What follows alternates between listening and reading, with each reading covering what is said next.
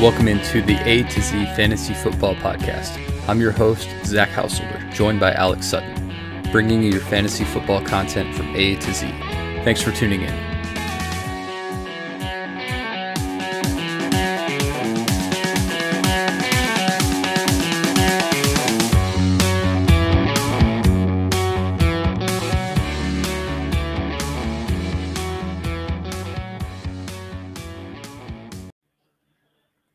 What's up, everyone? Welcome back into another episode of the A to Z Fantasy Football Podcast. I'm joined, as always, by Alex Sutton. How you doing, my friend? Hydrating and migrating.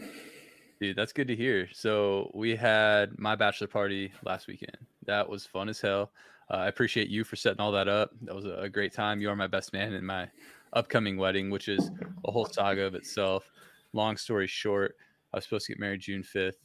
Uh, my fiance has chronic pain issues, so that has been moved up to May 15th. I'm getting married next weekend. It is currently Thursday, 10:20 p.m. Eastern Standard Time, and I get married in a week in like two days. So pretty wild. That's wild stuff. I'm excited. I'm excited. But uh, the bachelor party last weekend was a blast, man. Uh, so we went go karting, Top Golf, escape room, which was rigged as hell, and then a pedal pub. Give me some of your highlights. I'll go through some of my highlights. Dude, that pedal bar I think has to be the top highlight of my night. I mean, I had never done one before, so it could have either gone really good or it could have gone really bad. But everybody I talked to said they always had fun on them, so I thought it was worth a shot. But it got it got pretty rowdy. Yeah, dude. It got pretty rowdy. Potential highlight of the entire weekend was Neil, our buddy, who had to pee. they would not stop. So Neil I've never seen fear in a man's face like that. It was just so much panic. Legit contemplated pissing himself. Held it together, but just hopped off. We stopped at a red light. He hops off the pedal pub, walks in circles frantically, and then just takes off down the street to find a place to pee. And we left him there. We were just a couple blocks away from where we were going to end up, but that, that was so funny just to watch all that unfold. That was that was great. So I enjoyed every minute of it too, man. Just watching the the sheer pain and like panic that he was going through. I mean, I had to pee. Nate had to pee. We all had to pee. You know, he just had to go real bad. Oh yeah, I've never seen it like at that point. And then you tipped our driver twenty bucks for leaving him there. Good stuff there. Um, I also enjoyed everything else. Uh, Go karting was fun. Shout out to Dylan for for beating me in the Saquon Barkley mobile. Uh, his cart was uncatchable, number twenty six. Um, top golf, man, I was crushing six irons to the to the back trench, so that felt pretty good. But uh, overall, I sucked pretty bad, which is about par for the course for me. Um, no pun whiffs. intended. Uh, I had back to back whiffs multiple times, so you know it is what it is. Uh, beer mosas. What do you think of beer mosas? Some they were good, man. beer mosas are beer mosa. You take a, a healthy swig of your beer and you fill it back up with orange juice, and then you enjoy. And it's actually solid. Give it a shot if you haven't. So yeah, man, the escape room. We were into all of our rooms in like 15, 20 minutes. There's four rooms. We started in one. There was yeah. a back room, a middle room, and then the vault room. It was a bank heist. We got stuck in that last fucking room for like 40 minutes. It was so frustrating. And like some yeah, of the dude, shit that wouldn't was... work. And Mafia Matt did not help us out. So that's questionable equipment. I'd say we got busted on a technicality for sure. We would have made it out. So. I think so. But yeah, I mean, it was a great time. I appreciate you and everyone that was there for uh for setting it up and spending that time with me. So um, yeah, dude, I, had a, had a blast. Yeah, it was fun. So I we can't wait to do it again. I know, I know. so we'll go ahead and hop into some football content. So obviously, this past couple weeks has been crazy. So we had a lot going on. So we did not get to an episode last week, but that's probably for the best because we had the draft. with some other huge news, which I'm sure no one knows anything about. And then we got our second part of our pop off drop off um, series here. We're going to talk about our tight ends and wide receivers tonight.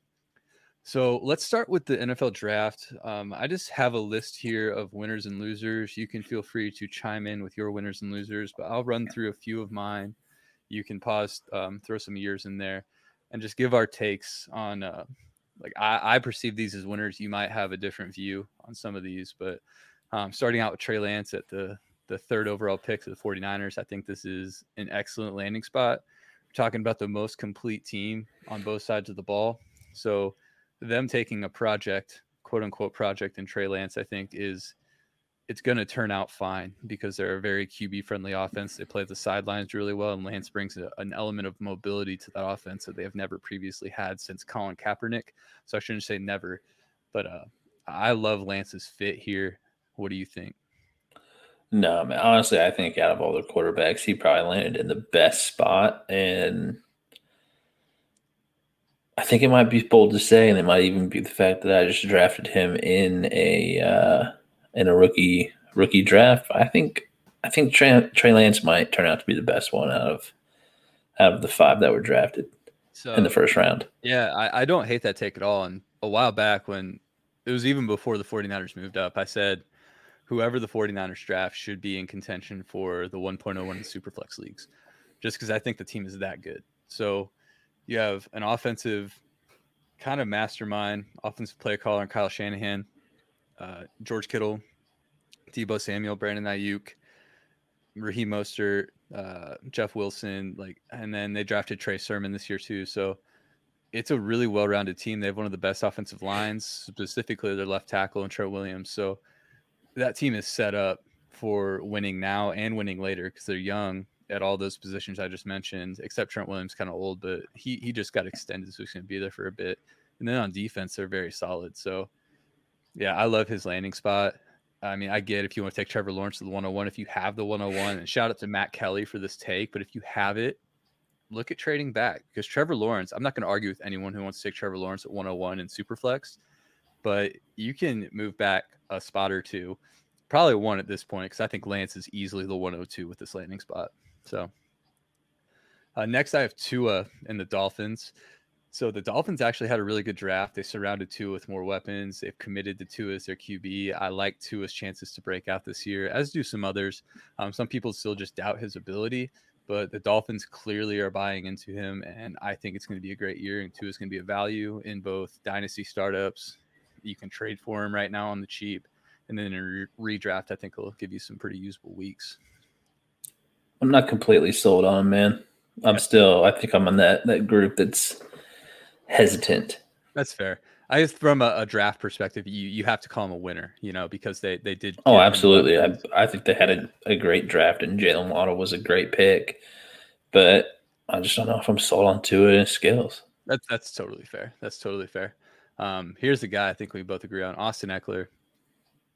My man's had a hell of a draft. The winner, dude. Chilled on the couch. The Chargers, really in general.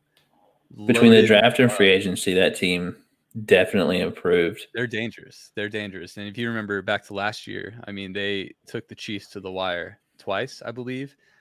So, and now they have a drastically improved offensive line with the additions of Corey Linsley. They drafted Slater in the draft, who is widely regarded as the second best tackle in the draft. Um, I mean, they just they crushed it. They got a wide receiver in the third round. I forget that dude's name, but uh, I think he's from Tennessee. So more weapons for Herbert and then Ekeler is a guy who only played 10 games last year. Said it on our previous episode. If you haven't heard it, check it out. I apologize for the audio, and hopefully this sounds a lot better than that did.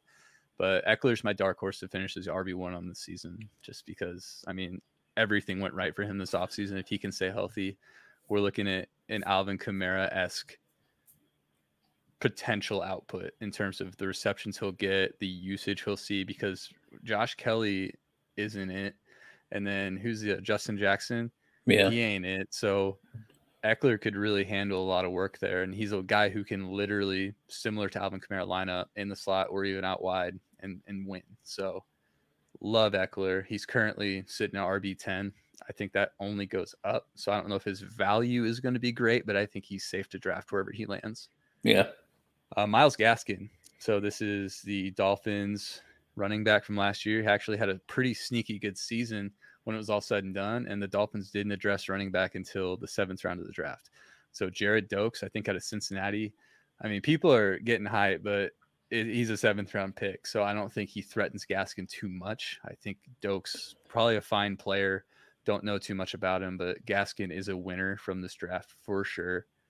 Um, the Bears, man, the Bears had also a really great draft and starting out with Justin Fields at pick 11. So, I mean, that was a great pick.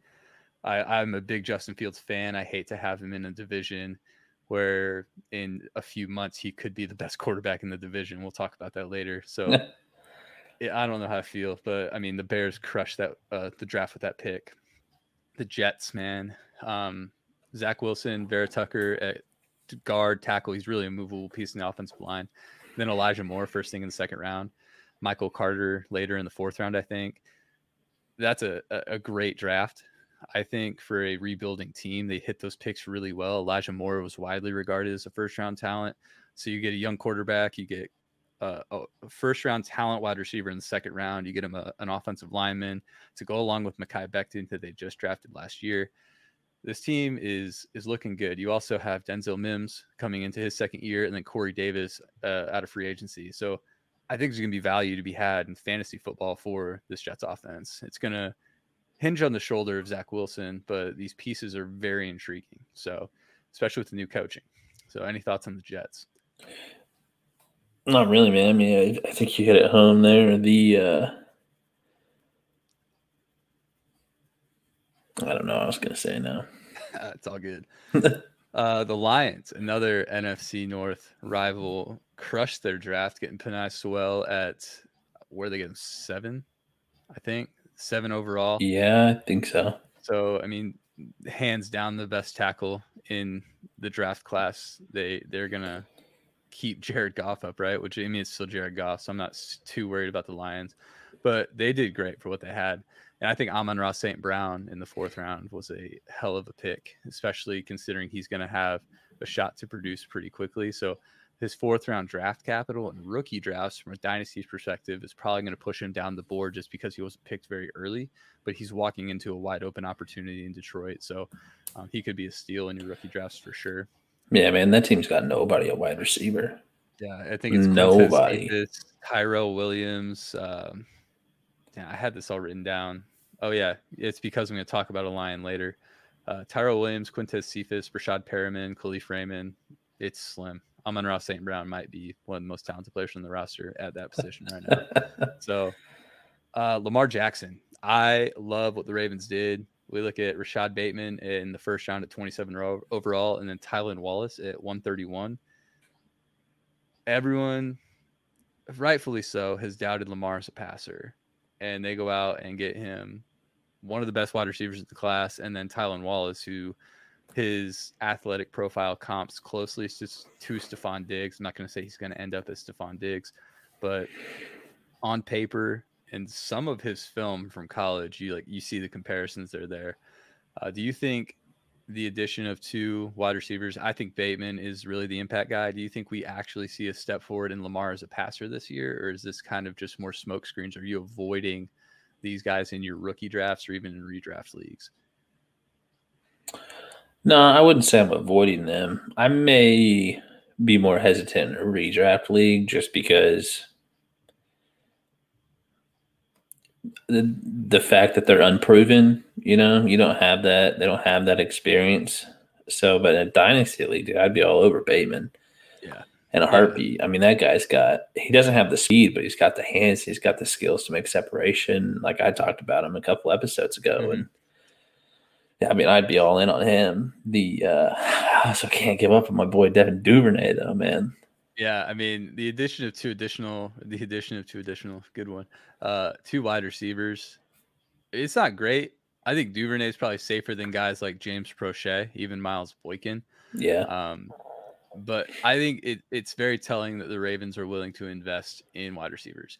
So previously they haven't had a ton to work with. You've had uh, Marquise Brown, not not exactly what we're all hoping for, but even with Marquise Brown, I think with more weapons could free up more space for yeah. Brown. I don't think that like it, it, might be a situation where none of them are great, but I just checked ADP um, from Fantasy Pros and Bateman's sitting at wide receiver 67.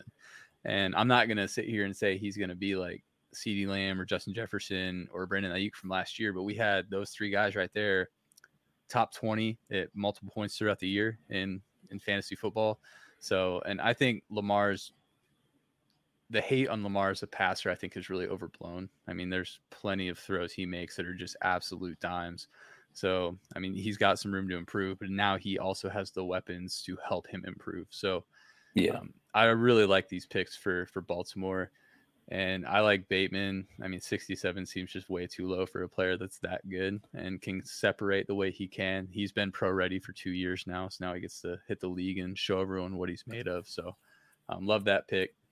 Uh, Denver Broncos, Javonte Williams, the running back out of North Carolina. They got him early in the second round. I just talked about Melvin Gordon being a great value. Javonte Williams puts that to bed. Um, I think Williams is probably the better player between the two of them at this point in Gordon's career that being said, Gordon will still have a role, but he's not going to flirt with that that mid to high RB two number like he did last year. I think Williams is a very very real threat to Gordon's fantasy production. Um, and because Gordon still has plenty in the tank, in my opinion, I don't think Javonte finishes particularly high either. But a great NFL pick for the Denver Broncos. So, any thoughts? Do you think there's a chance that he overtakes Melvin Gordon? I think there's a real chance that yes, that, but I also think Melvin Gordon gets hurt and just never really regains a meaningful role. Williams, like Melvin Gordon's got injury history, you know, and Javonte Williams is a, a three down skill set. So, um, yeah, I, I, think especially with the draft capital in the second round, I know Gordon was a first round pick, but he's also 28 years old at this point. So yeah, um, I, I like what they did here with Williams. I think it makes a lot of sense for the team. So uh, Rondale Moore, man, Arizona. This is one of my favorite picks of the draft. I was really hoping that the Packers would swoop in and take him in the, the first or second round. Of course, they didn't. Why would they? But Arizona is a fantastic landing spot for fantasy, in my opinion. You got a guy who's gadgety as hell, fast, physical, strong. He's little, but I mean, I don't think there, other than his size, there's not a lot you can knock on Rondale Moore. So, what do you think of his fit in Arizona? No, I think it's going to be perfect playing opposite, probably playing opposite of uh, DeAndre Hopkins. Yeah, man.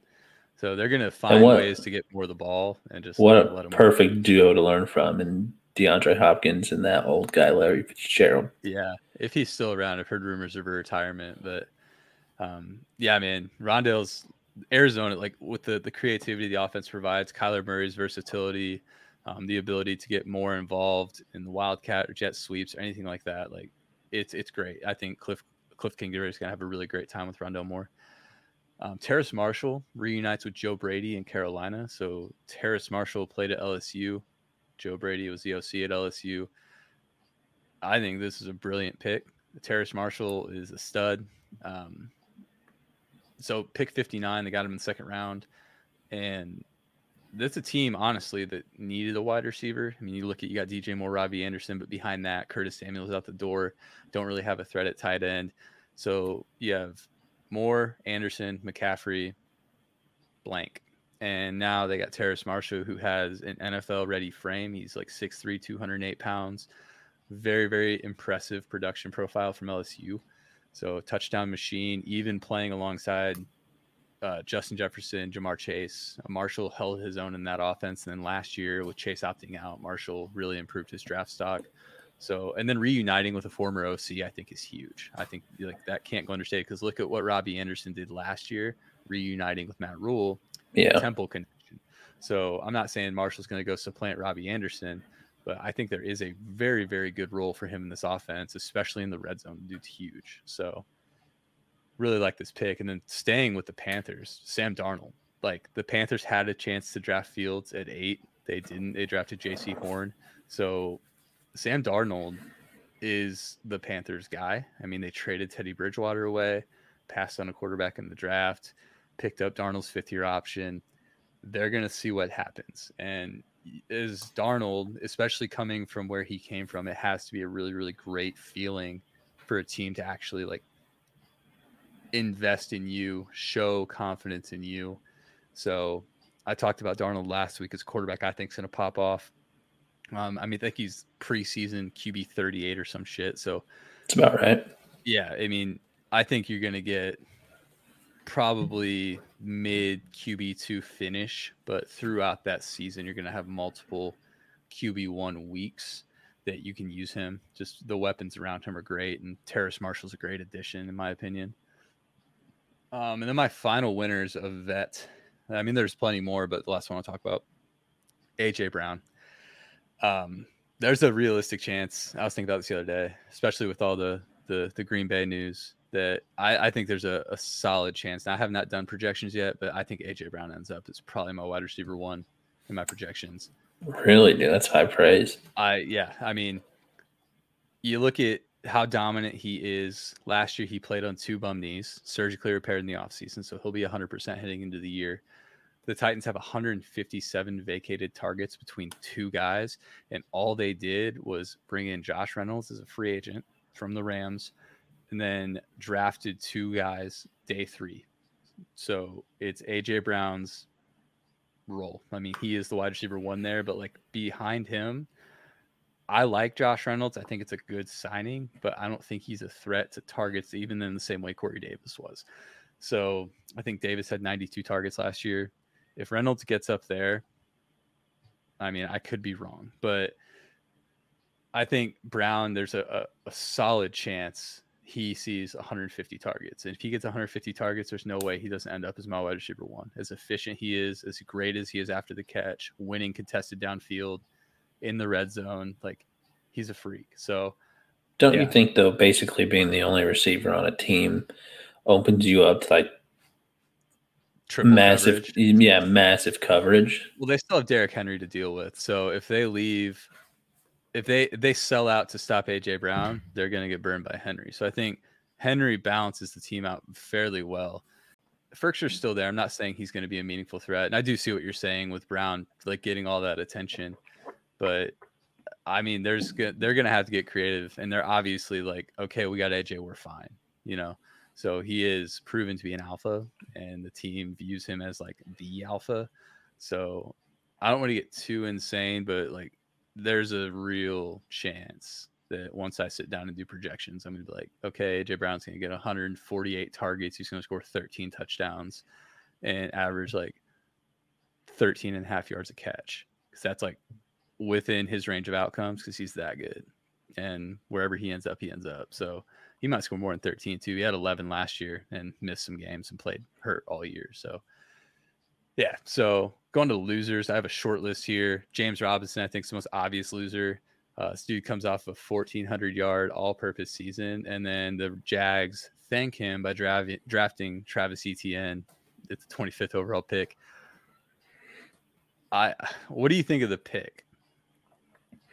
I mean, for the Jaguars, it's a good pick. I mean, if you have the opportunity to line up Trevor Lawrence and Travis Etienne, both from Clemson coming in as rookies. I mean, they're going to be familiar with each other. So, I mean, I think it's going to help the offense click more.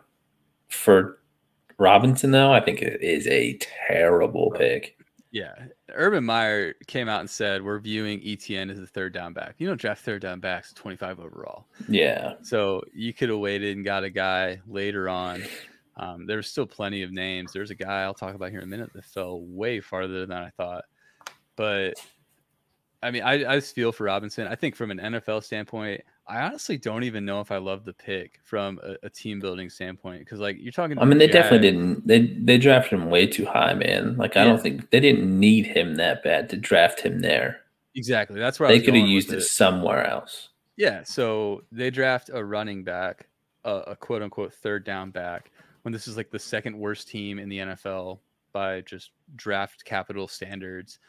It's like running back, especially when you have a guy like Robinson. It's not a position you need. You know, it's a if it's a position you want to backfill later on, by all means.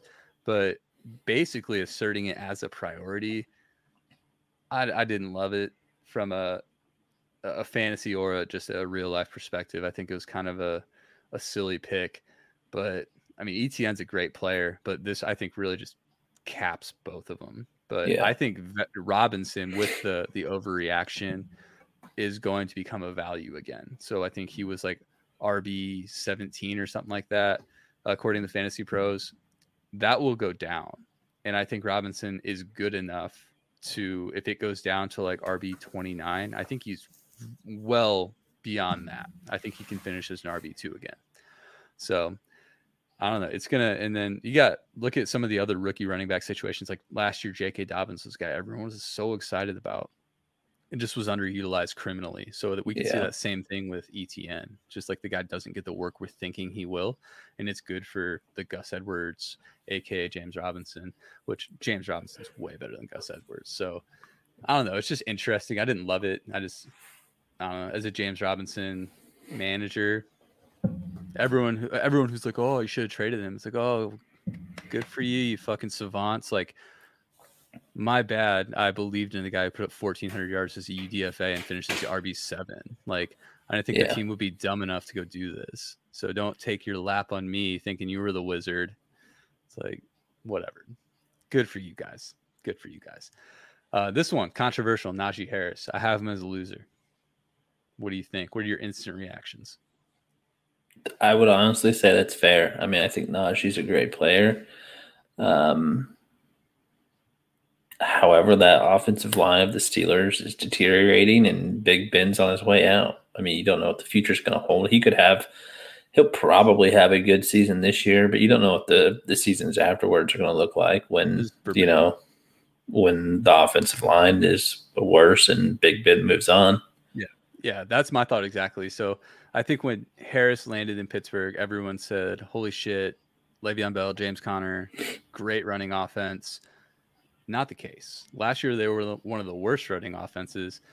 I mean, and granted they had like a shell of James Conner and then Benny Snell and Anthony McFarland, like not great, but Najee as great of a player as he is, and I think he can overcome. He'll obviously do more than those other guys did, but you're only as good as the people who are protecting you. And right now, Pittsburgh is not in a situation to protect him well. So I think I mean, there's people crowning Najee as a top 12 fantasy running back in 2021. And I think at that value, I'm going to be out. I would rather have most people behind him or near him, honestly. So um, if we go look at the current top 12 running backs, and this is according to Fantasy Pros, not our personal projections yet. So if we are going to slot Najee in as the top 12 guy, you're going to put him in front of Akers, uh, Mixon. I'd probably take Najee over Mixon personally. Um, I take Antonio Gibson over Najee. take DeAndre Swift over Najee. I take J.K. Dobbins over Najee. So currently, Fantasy Pros, and I will say this: um, Fantasy Pros has him as RB 18. So I feel comfortable there. But if we're reaching that top 12, I'm going to be out on Najee. And I think in most drafts, I mean, people are going to be infatuated with the situation without putting context to how bad Pittsburgh was last year as a, a rushing offense. So, yeah, I, I consider him a loser. Not to say he's a bad player, but the situation isn't as good as it seems, personally. Um, I mean, the Raiders always be reaching for those picks, but I mean, at this point, that's just what they do. Who's The Raiders- surprised? The Raiders are going to Raider, you know. Big on a Raider. And then uh Kylin Hill. This is one of my a, a deeper prospect I really liked, but I didn't think he'd be this deep. Uh, he fell all the way to the seventh round where he's selected by the Packers. So uh, it's obviously my favorite team. And I love having Kylin Hill as a Packer. I just don't see the need for him. But I mean, in the seventh round, you, you got a great value. I think he's a great player. I just worry about how much he's actually going to be used. Um, so, yeah, I mean, this was a guy I was hoping to go in the, the third or fourth round and have a chance at playing and earning a role. Not to say he can't in Green Bay, but you have Aaron Jones re-signed. AJ Dillon's the second round draft pick just a year ago. It's and, Kylin Hill, like you're filling that RB three vacated by Jamaal Williams, but I think You're really only gonna going be to a- see action if somebody gets hurt. Exactly. It's going to be a two man show, and Kylin Hill's probably going to be the outside looking in. But I mean, I love if someone does get hurt, I, I think Kylin Hill's a great piece. So, um, yeah. So, speaking of the Packers, let's go ahead and smoothly transition into the biggest fucking shit show I can think of at this current stage. Um, Aaron Rodgers, man. So, I don't think it's a secret at all at this juncture that this is a mess and I just want to know your thoughts on it. we, I mean, it's been weird, man. We've been busy. I haven't talked to you as much as we normally do, so I don't know. I just know that you're probably laughing at me right now, as a Packers fan. So I'm just glad somebody else could feel the pain that that I've felt over the past few years. But No, dude. I mean, this is all over the place. Everybody's pointing fingers at everybody. People are saying that you know Rodgers Rodgers leaked it when he didn't. That the Packers leaked it when they didn't. You know, like it was Schefty out there on his own, dude. Just making a report. Obviously, I mean, he's being very observant from things that have happened throughout the year and then the off season. He said that himself on the Dan Patrick show, like earlier today or yesterday. And I mean, it's something, dude. It's, I just, and I don't know, like, because I guess the Colts were like kind of in a similar situation. You know, they had Peyton for all those years, and then, you know, they were dog ass one year, and then they had Andrew Luck. You know, the Packers had Brett Favre, then they had Aaron Rodgers. So quarterback wise, you guys have been very blessed. You know, almost very years very blessed at quarterback. And it's like you have one of the top quarterbacks to ever play the game, and they're pissing it away. They are dry. They are driving him away. Yeah. So that's my, been my perspective. It's like imagine having Aaron Rodgers and fucking it up. Yeah. This should not be hard. This should not be hard. So yeah, I think there, there's two sides, obviously, to every story. And my perspective on these two sides is you have the Packers organization, who's basically trying to save face for what was a pretty busted 2020 draft. I don't oh, know. That was a terrible, didn't they? Weren't they graded like last? It had, it had to be low. And I will say this: I don't know what that draft did to. Like we know Aaron Rodgers is a vindictive man that draft might have propelled him to the MVP season we saw. Might have pissed him off enough. And I've said it before with Aaron Rodgers, you can't really gauge like, oh, he's going to be fired up. You absolutely can with him. If he has a point to prove, he's going to prove it. And mm-hmm. he did last year.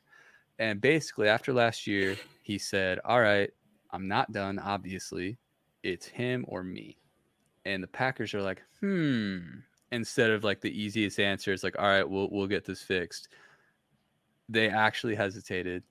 That pissed Aaron off, and then fuel on the fire. I don't love how either side is handling this. Yeah. Um, obviously, the Packers being too proud of themselves or too prideful is the, the better word to just admit they made a mistake because, like, you can come back from bad picks. People do it all the time. And then Aaron, I think, is not really himself instigating it, but like all the shit that's leaked out about like the text about like calling uh, the GM Jerry Krause, which I think is funny as hell. Um, the the Eh, discouraging free agents like Aaron's basically convinced himself and others that he's not going to be a Packer in 2021, and that's influenced other people's decisions on whether they stay in Green Bay or go somewhere else, or if they come into Green Bay as free agents. So like I don't love that, and I mean from my perspective right now, it's like it's we're really having a conversation of like, is it the best thing to trade a future Hall of Famer who still is playing elite football? That should never be a question, but it is. And with Aaron's current situation, like he's obviously toxic. Like if you, you go into that locker room, everyone knows where Aaron stands. You know, nothing is private anymore. Yeah most of his teammates probably knew, and it sounds like based on the conversations that have been leaked, like he was talking with his teammates, both current and former. So like it wasn't a secret, but now all this shit is out, and you're like, wow, Aaron's an asshole. And that's how he's always been portrayed in the media, which bothers me. Because like at the end of the day, I also think he's right. You know, like you're looking yeah. at a guy who hasn't been helped offensively via the draft since 2012 Like no offensive players picked in the first round, except for one, Jordan Love. Come on. So I think he's justified in his gripes. I think the Packers are handling this really poorly, and they're about to piss away, like you said, one of the best quarterbacks we've ever seen play the game. Do you think the fact that, and this has been like a big talking point for a lot of, like a lot of shows, like, do you think the fact that the Packers don't have an owner hurts them in this yeah. situation? I really do. I really do. And I've been talking about this with some buddies at work. Um, it's dope as fuck working with a bunch of other football nerds, finally. So um, we've been talking at work, and the fact they don't have an owner who can make decisions like, oh shit, like He wants the GM gone. Who's going to Yeah. fire the GM with no owner? You know, so I, I think there's, and I'm not saying that firing the GM is the right move because I actually think the Packers crushed this draft. They addressed team needs. They didn't get anything stupid. They got Amari Rodgers, who I think is actually a pretty solid wide receiver. I mean, I, I don't dislike anything they did, but given the context of everything that's going on, it's it's never going to look like it was enough. You know, this was too little, too late, to a T. I think they got good players though, so um, yeah. not a bad draft. But when you look at like, oh shit, we're probably still going to lose our guy at quarterback. It's it's going to be all for nothing. So Well, they're apparently okay with it, man. That's why they took Jordan Love in the first round. it's wild. It's wild times. So some people still think the most likely outcome is he plays in Green Bay. I think Didn't he Given- already say though that he like either he wants traded or he's retiring? Like he's not gonna play. So those two options have been floated, um, and then more quotes from John Kuhn, former Packers fullback, uh, came out and they he just said Aaron's conflicted. You know, he loves playing in Green Bay. He loves playing football. He doesn't like how things are going. Yeah. And, I mean, that's really the easiest summary of the whole situation. So, and like earlier, uh, uh, draft night, it's like unless things are fixed to his liking, he's not going to play. And I could easily see him just walking away, you know? So he seems like a guy who doesn't really have much left to prove. And with plenty of other options, it's never been about the money, it's always been about the respect. And I mean, look at the Bears, man. Shout out to your shitty t shirt again the Bears had the the respect to call Andy Dalton and tell them they were going to move up and draft Justin Fields. Aaron Rodgers found out Jordan Love was a Packer the same time everyone else did, same time Yeah. they did. You know, it's like this is one of the best quarterbacks of all time, and the team doesn't trade up to help him; they trade up to fuck him over and just set this whole thing in motion.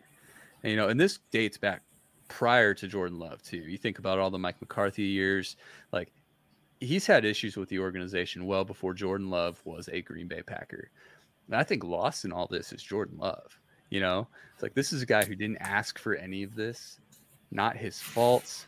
Like he didn't say, I want to be a Green Bay Packer. I want to go take out Aaron Rodgers. Not what he said at all.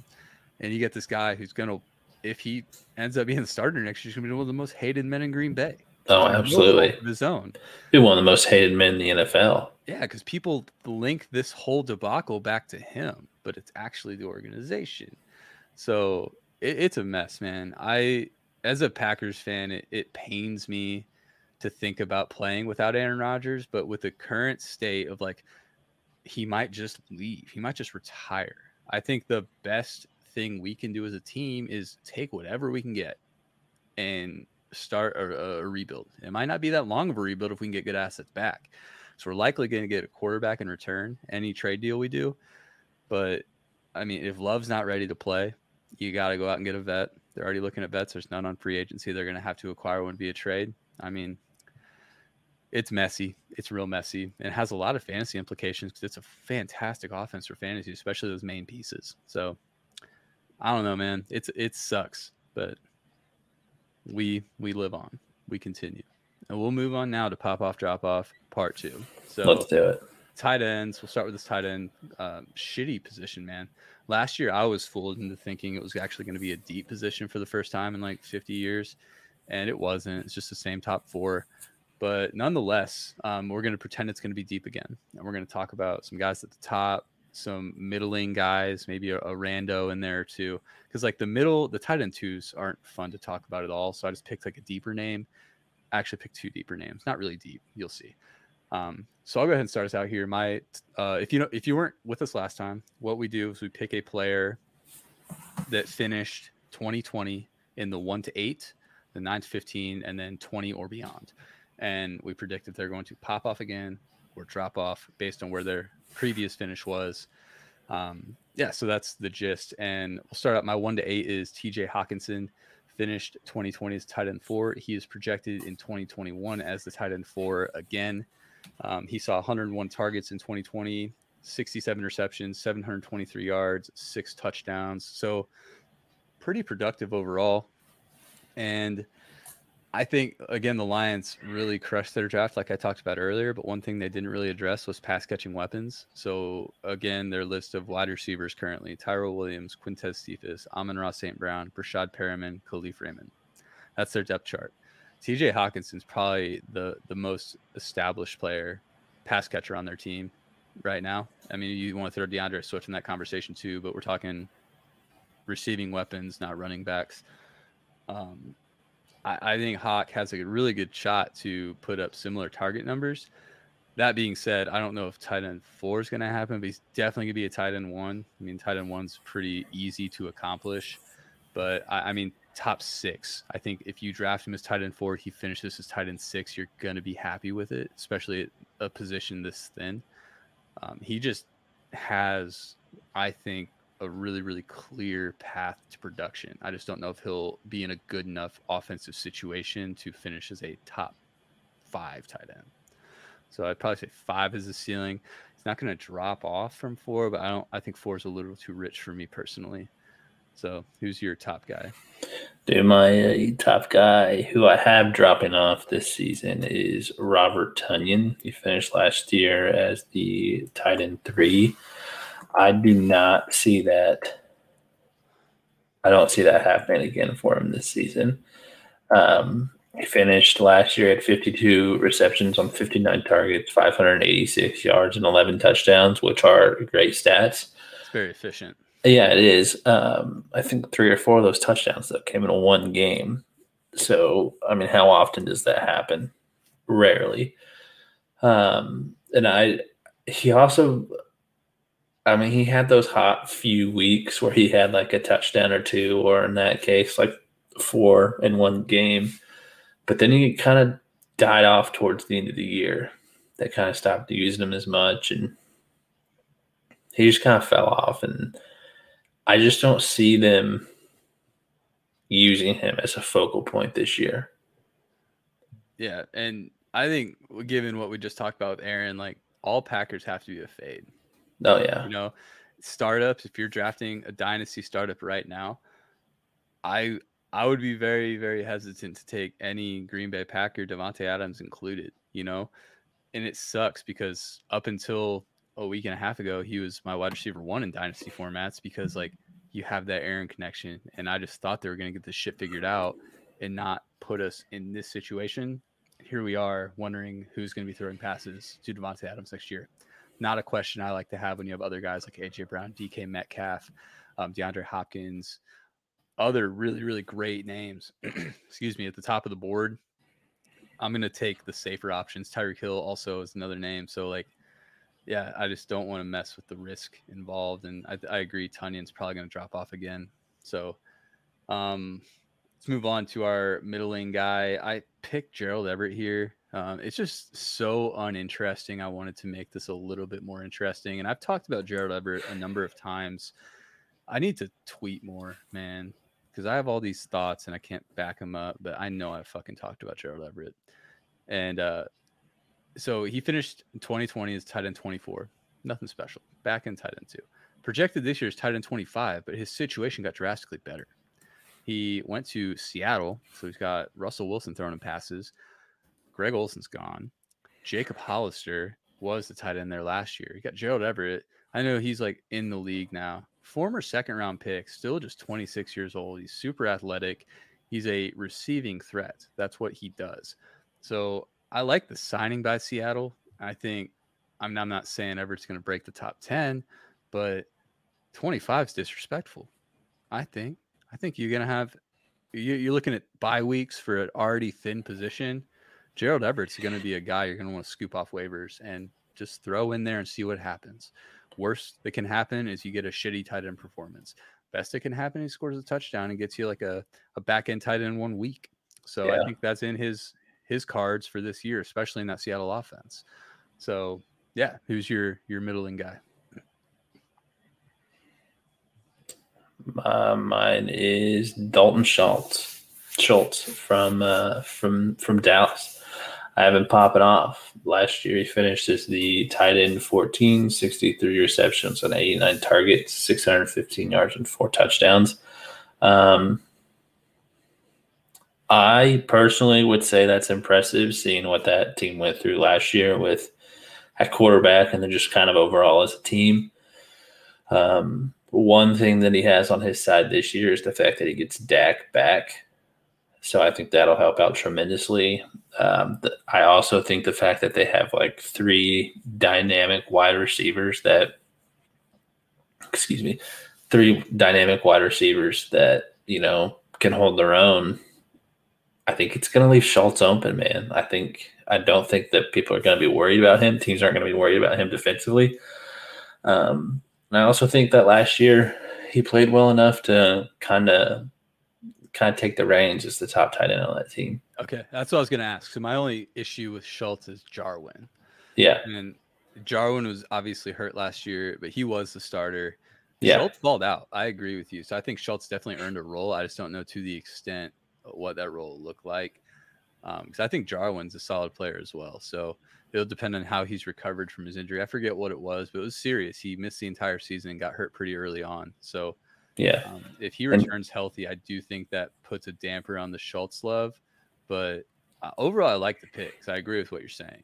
Yeah, I mean he he finishes the tight end 14 last year, and he's projected as tight end 39. I think yeah, that seems that's a little low, extremely low. Yeah. yeah. So again, you're looking at streamers. You know, um, we're not saying go out and draft these guys. I, I wouldn't draft Schultz, but if you're in a pinch for a tight end, streaming by all means. Like there's yeah. a lot of options, especially if Jarwin happens to get hurt again. So I mean, Schultz proved he could he could hold his own out there. So my outside the top twenty, and this is like such a cheater pick uh, because I, I, went with a rookie. I went with Kyle Pitts, um, the unicorn himself. So he's never played a snap in the NFL. Currently projected as tight end eight. I think it's low. I think he pops off. Um, I think I'm basing this on the fact that Julio Jones is rumored to be traded. If Julio's out, Pitts is going to become a target hog. I mean, because Calvin Ridley is going to get all the attention out wide that he used to never have to deal with playing opposite Julio. And Kyle Pitts is a matchup nightmare for everyone he'll play against. You know, it's going to be a matter of is he going to be able to block well enough to be on the field every snap? But if they don't care about him as a blocker and just really want to use him as a receiver, which he literally is as big as fat, eh, a bit as big and fast as wide receivers. You know, like if I had to put Pitts in the wide receiver class this year, I might have put him. I probably would put him right there with Ja'Marr Chase for the best receiver in this class, just because of how big and athletic he is, and he didn't drop a single target in 2020. So this guy's going to be a cheat code. And tight end eight in redraft uh, preseason. Um, I'm probably going to have him higher than that just because, again, I think Julio will be on a different team because I think it makes sense for the Falcons to do that because they can still get a good haul back for him. Yeah. Even if Julio's on the team this year, it's going to be a similar situation like Dallas. So like, I think Pitts obviously is going to demand more coverage than a guy like Schultz will, but like, where's it going to come from? And like, are you going to sell out the middle of your field or middle of your defense to to guard a tight end? They're going to have to because if you don't, Pitts is going to it's going to ruin some some seasons.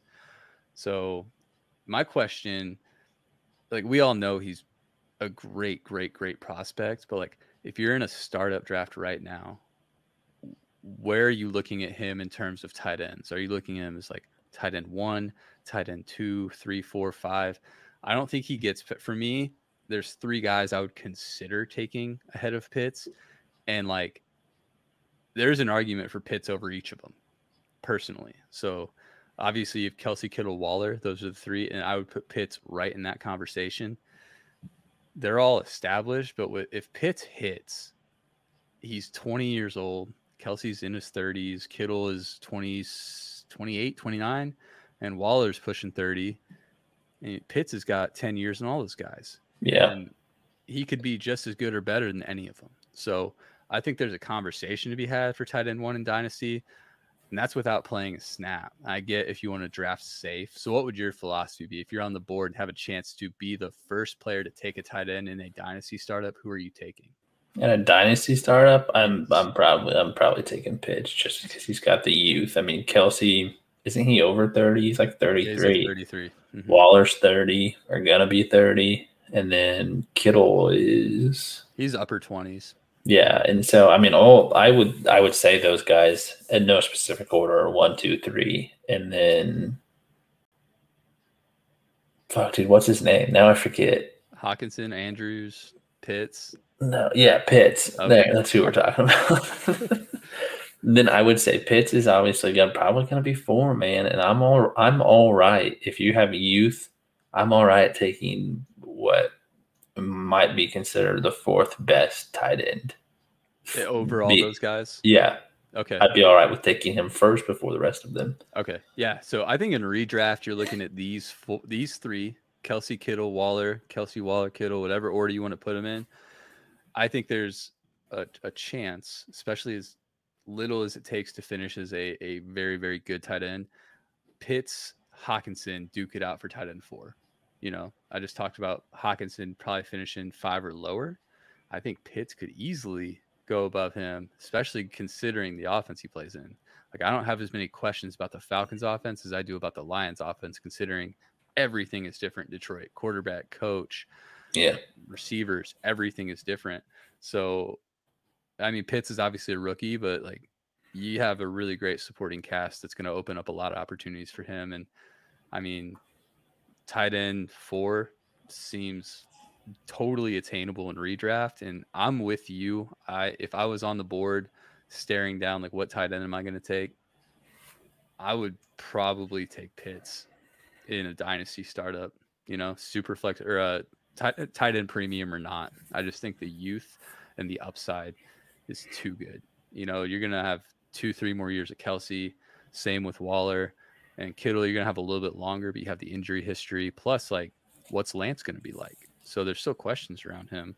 Yeah. And you could say the same thing for for Pitts, but when you have athletic comparisons to Calvin Johnson, that's all I need to hear to be intrigued. And none of those other guys have that. So give me Pitts as my my dynasty tight end one apparently. So all right, we'll go ahead and roll over to wide receivers. This one is probably going to piss some people off right off the bat. So I'll start with my first one. I'm going to say Justin Jefferson is going to drop off this year. Um, 2020 wide receiver six, 21, 2021 projected wide receiver eight. So even fantasy pros, experts are projecting a slight drop off.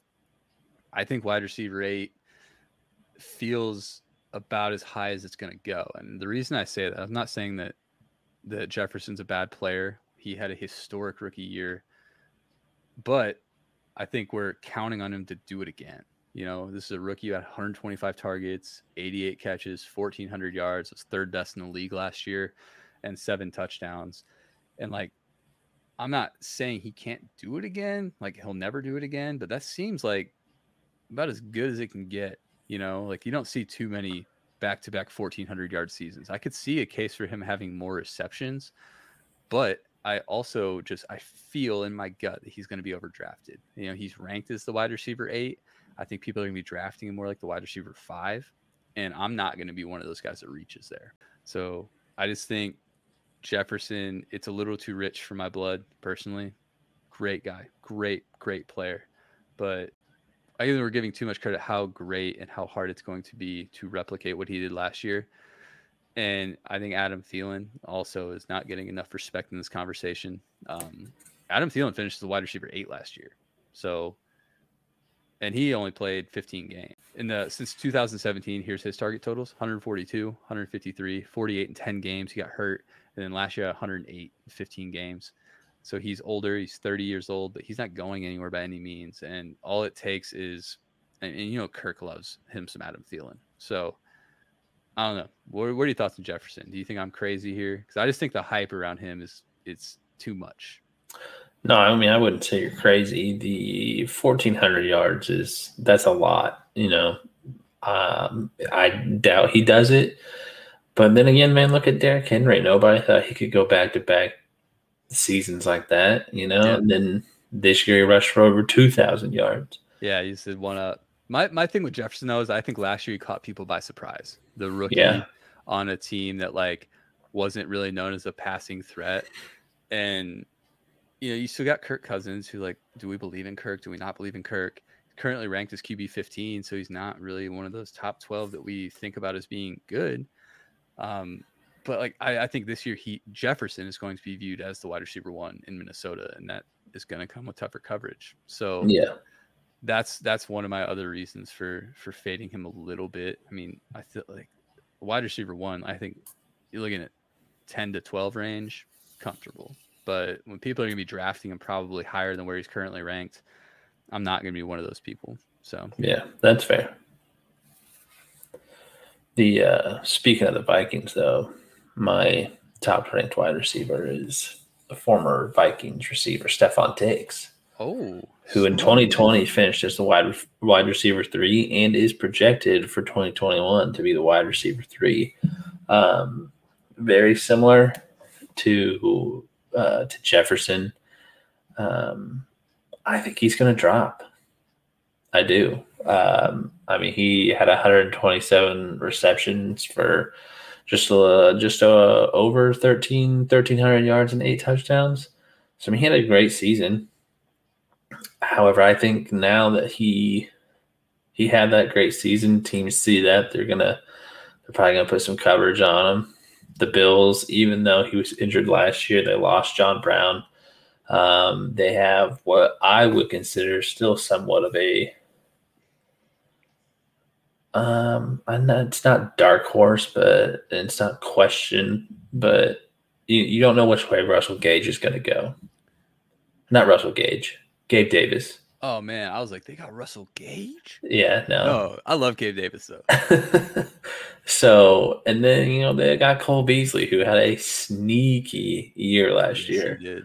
but I just think I think defenses are going to stack Stefon Diggs, and he's not going to have the the same outcome as he did last year. They're gonna force Josh Allen to beat them different ways. And Yeah. I mean Diggs is good enough to separate contest catch. Like he he's great. He's great. He can make contested catches. He oh, he'll still be good. He'll still be good. He'll probably even still be a wide receiver one. I just think he falls from three. Yeah. I would probably put him closer to ten. Okay, so who do you Eight think to have a, a better year next year, Diggs or Jefferson? I'm taking Diggs.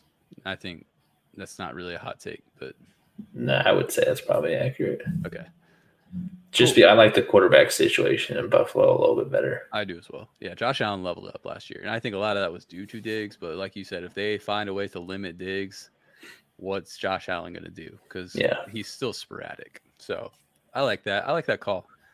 Um, my middling, I, I went my nine to fifteen. I actually took a guy that finished outside of the twenty. I just went with the Steelers wide receivers in general. Um, Juju, Chase Claypool, Diontae Johnson, um, all being back in Pittsburgh next year. I think is it's interesting because I was really hoping Juju would go and like Diontae would emerge, Claypool would rise up.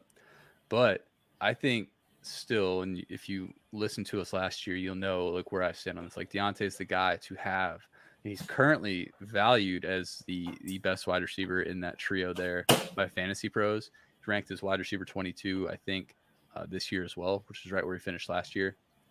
But I'm seeing in dynasty startups right now that Claypool is going ahead of him. Juju, I think, because he's on a one year deal, people are dropping him. But I would take Don- Diontae over Claypool 10 times out of 10. And like I think it's going to be more of the same with that offense. It's going to be get the ball out quick. And Diontae is the guy who he's established himself as one of the best separators in the league with his route running. He's fantastic route runner. And that's going to be hugely beneficial for Ben, who had, last year had the quickest time to throw in the league. So give me all the Diontae again. I think again he's going to be pushing. I, I said last year he finishes top twenty. I think this year he'll do the same thing. I don't think it's going to be a huge jump because Juju's back, but um, where he's currently ranked, he will he will surpass that just based on volume. So I think he gets into the end zone more this year and sees 140 to 150 targets again. So Yeah, I got Brandin Cooks as my next one up. The uh, finished last year's wide receiver 15, 81 receptions, 1,100 yards, six touchdowns. Um, I have him falling off for two reasons. All right, you ready? Uh, yeah, I probably guessed him, but I want to hear him. Will Fuller gone. I think that hurts him. The I think we know what the second one is, dude. Is who the fuck knows what's going on with Deshaun Watson, whether or not he'll be there. Even if he is then man, I don't. He's gonna. I think he's gonna have a tough season, and it obviously will. It will obviously impact Brandin Cooks. Also, does he? If he can play, does he even play? Because he's demanded to be traded. If he somehow makes it out of this mess he's in with the lawsuits, he still doesn't want to be the quarterback for the Houston Texans. Exactly. So, and so I think just overall that hurts that hurts Brandin Cooks, you know. And then they're obviously still going to be devoted to the run game because they invested so much in David Johnson. Yeah, and they brought in Phillip Lindsay. So yeah, so I I Brandin Cooks they have him um, projected wide receiver 37 and honestly I think 37 is low, but like a 20 high 20s, low 30s, I think would be probably accurate. Okay. Yeah, man. I, I don't hate that. I think it's safe to fade. I mean, I think the industry is fading him accordingly, but yeah, his situation's definitely cloudy. And this is a guy who's always kind of been disrespected. So, I mean, you look at on his fourth team, still putting up thousand yard seasons. Mm-hmm. So it'll it'll depend on if Watson can play and if he can play, will he play? If Watson plays in Houston, I'm gonna be interested in Cooks because of the value. Like if he's ranked as 37, I, if Watson's throwing footballs, I think he can finish as a 25 to 20. You know. Yeah. But if Watson's out, and yeah, like you said, all those other situations kind of come to fruition, I'm not gonna have any Brandin Cooks. It, any value probably is just gonna be a mess. So. While we're on the topic, though, listener question. Okay. If you have Deshaun Watson on your dynasty team, what are you doing with him? I'm holding unless you can find a quarterback desperate team that is willing to to pay a decent return. Like Watson's still from a, a football perspective, he's still young. He's one of the the top four or five talents at quarterback currently. So, and with the uncertainty, if you're going to get rid of him and he ends up playing, regardless of his off the field situation, if he plays, he's going to help your team. So, I don't think I think his value is too low to try to move him unless you can get him for the right price, and you're going to have to look for someone who has like dog shit quarterback options. So, it's going to have to be the perfect situation, or else I'm just going to hold and see what happens.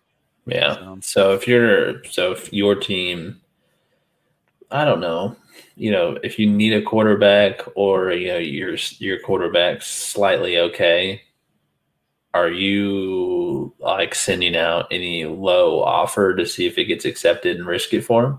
Yeah, yeah. If I'm a quarterback needy team, knowing the situation, like use that as leverage for sure. Uh-huh. You know, like I don't because like we're getting into a conversation here where it's like about like morality. It's like I don't support what he's doing, but like in this game we play, it's like similar to Tyreek Hill. It's like I will draft Tyreek Hill regardless of whether or not I think he's a piece of shit off the field. Which like I'm not putting my ball in any court there because like that story is also all over the place. But if you're playing fantasy football to win, you got to take chances like this one. If you can get Deshaun Watson and he ends up being cleared of everything he's going to be a steal, and you can get him for like a second round pick, third yeah. round pick. You know, like yeah, all day, all day. If I need a quarterback, what's the worst that happens? Like you lose a second round rookie pick that turns into who knows what, maybe a bust. Yeah. So yeah, all day. So dope, dude. All right, my last wide receiver to talk about, and I have two honorable mentions. Laviska Shenault Jr.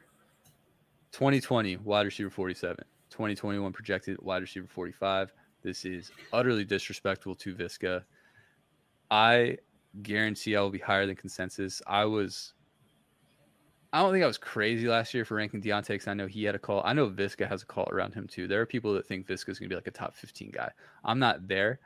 I think top 25, top 24 all day because the opportunity that he's going to see just based on the kind of offense he's going to play in I'm all in. And it, the value he's going to be currently drafted at in any format. Like he's also only a second year guy, so he's like 23.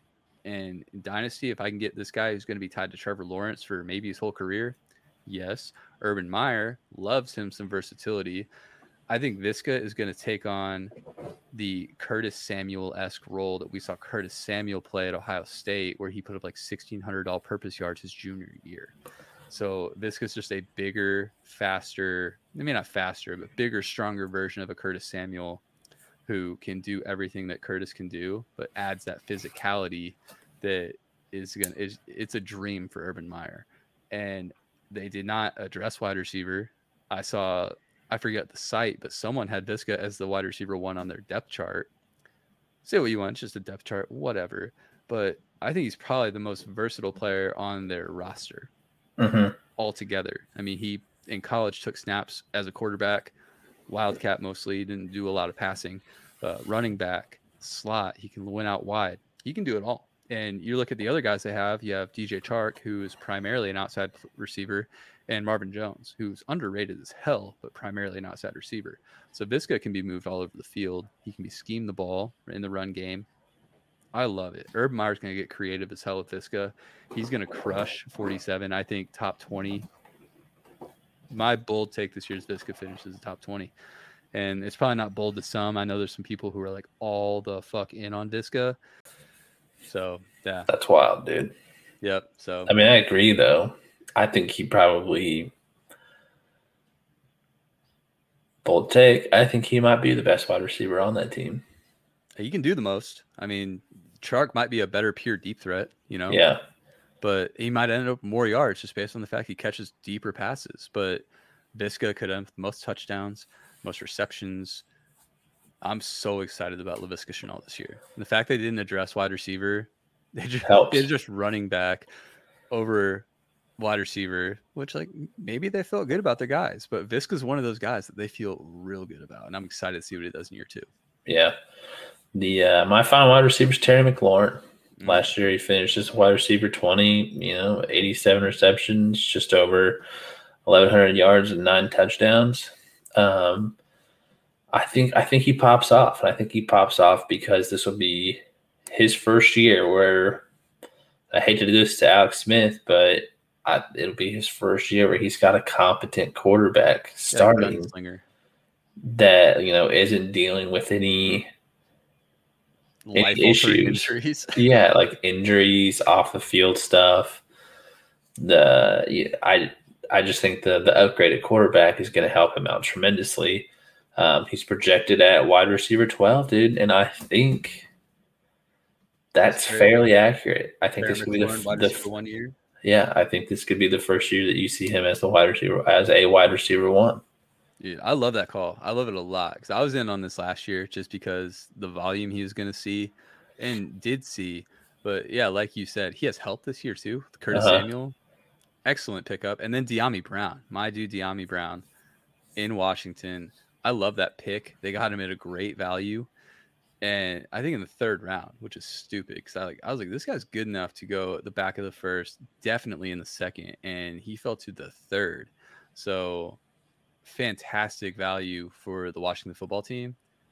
They got weapons now. Their defense is elite. Like they're a scary team, especially in a division that's always up for grabs. Yeah, always up for grabs. So I guess on that topic, man, who wins the the NFC East next year? I think it's pro- I think it's probably Washington, honestly. Okay, you think Washington? I I, I would say if if it's not Washington, it's going to be the Giants. I thought Dallas because Dallas, I think they had ten picks this year, and I think they used eight of them on defense, including Micah Parsons, who's a game breaker. So if the Dallas offense is healthy enough, I don't know who stops them because last year they scored seemingly at will. They just couldn't stop anyone from scoring. Yeah. So I, I, don't know. It's going to be up for grabs again because like, the Giants are going to be interesting too. Uh, I think yeah. that's a sneaky, sneaky call. But the, the Washington football team, that division's garbage. Yeah. But there's like everybody on that on in that division is so bad it makes it interesting. It's it fun, can go any way. Yeah, it's a fun division. So yeah, man, I like that. The Eagles would definitely be the worst one. I think so. I think there's They're too many questions. Dumpster fire. Yeah, so it's gonna take a lot. But I mean, poor DeVonta Smith. That's a good. It's a good pick by the Eagles. I thought it's a good pick enough, for the Eagles. It's yeah. a terrible landing spot for him. Yeah. Um, just to wrap things up, the draft this year was kind of like a the theme of it was reunions. You know, you had Lawrence and Etienne, DeVonta Smith going back to play with Jalen Hurts from the the Alabama connection. Tua gets Jaylen Waddle back. Terrace Marshall goes to his old offensive coordinator. Like there was a lot of that going on. It was kind of kind of neat to see. So um, two honorable mentions I want to throw out wide receiver. I think will have great years and are currently very undervalued because they didn't really do well last year. Jerry Jeudy is going to be a, a stud. I mean, he was phenomenal last year. He just it didn't show it on stat sheets, but I mean, he was as good as advertised, and just no one knew it. And then Henry Ruggs, he led the NFL in separation in 2020. Diontae Johnson did the same thing as a rookie. So I'm not saying Ruggs and Diontae are the same player, but I mean, uh, Ruggs is obviously way faster, but that's another element of his game that if the Raiders can unlock Ruggs, he has the speed along with being able to separate. I think he's also going to be a good value next year. And Bryan Edwards, just for the fuck of it, because if Aaron Rodgers ends up as a fucking Raider, give me Bryan Edwards all day. So he'll still be dog shit, dude. He'll be like MVS. Don't crush my dreams like that. So. He'll have a couple games where he's good. Other than that, he'll be dog duty and not worth a start is what it is. But if uh Rodgers goes to Oakland, that means the Packers likely get Derek Carr. Um, Oakland. Gonna, I mean Vegas. Come on, be, dude. I'd be yeah. It's been a year and a half. If Rodgers goes to Las Vegas, which is one of the rumored landing spots, that means Green Bay would likely get Derek Carr. And to convince myself to be excited about Derek Carr, he threw passes to Davante Adams in college, so we could do worse. But I suppose hey, that's true. And he at one point was in the MVP, MVP running. So until your Colts broke his fucking leg. So yeah, dude, that's what's up. Piece that's how we play, baby. All right, we're gonna Bleed get out of here. It is 11:32 Eastern Standard Time. We're tired as hell. My eyes hurt. Uh, hope you enjoyed the episode. Check us out on Twitter at A to Z FFB, at ZachFFB, at the Alex Sutton uh, hit us with follows, hit us with questions for future episodes. We are going to be doing a mock draft here soon. We're going to do a dynasty startup draft since the draft has ended. We have landing spots for rookies. Um, give it some time for ADP to hopefully update, and then we're going to go see like what we like for a dynasty startup. We'll probably do like 20 rounds because those things can go like 40 rounds. We'll just get our starting lineup, a couple bench players figured out, talk you through our picks. That'll be coming up soon. Hope you all are looking forward to that um, yeah, enjoy your weekend. Uh, take care of yourselves. And on one more note, um, if y'all listened last week, my mom was diagnosed with skin cancer. In May is Skin Cancer Awareness Month, so I just want to encourage you if you have any spots, um, get them checked out because I mean this is pretty scary for myself and my mom. So um, just be mindful. Skin cancer is one of the most common forms of cancer in the world, maybe the most common, just because it's so easy to get. We're all outside. Well, especially summer coming up, so um, just be careful, wear your sunscreen, um, get your spots checked out, and yeah, just act quickly, proactively instead of waiting for for years. So, um, yeah, take care of yourselves. Hope you guys enjoyed the episode. We'll see you guys next time. Peace.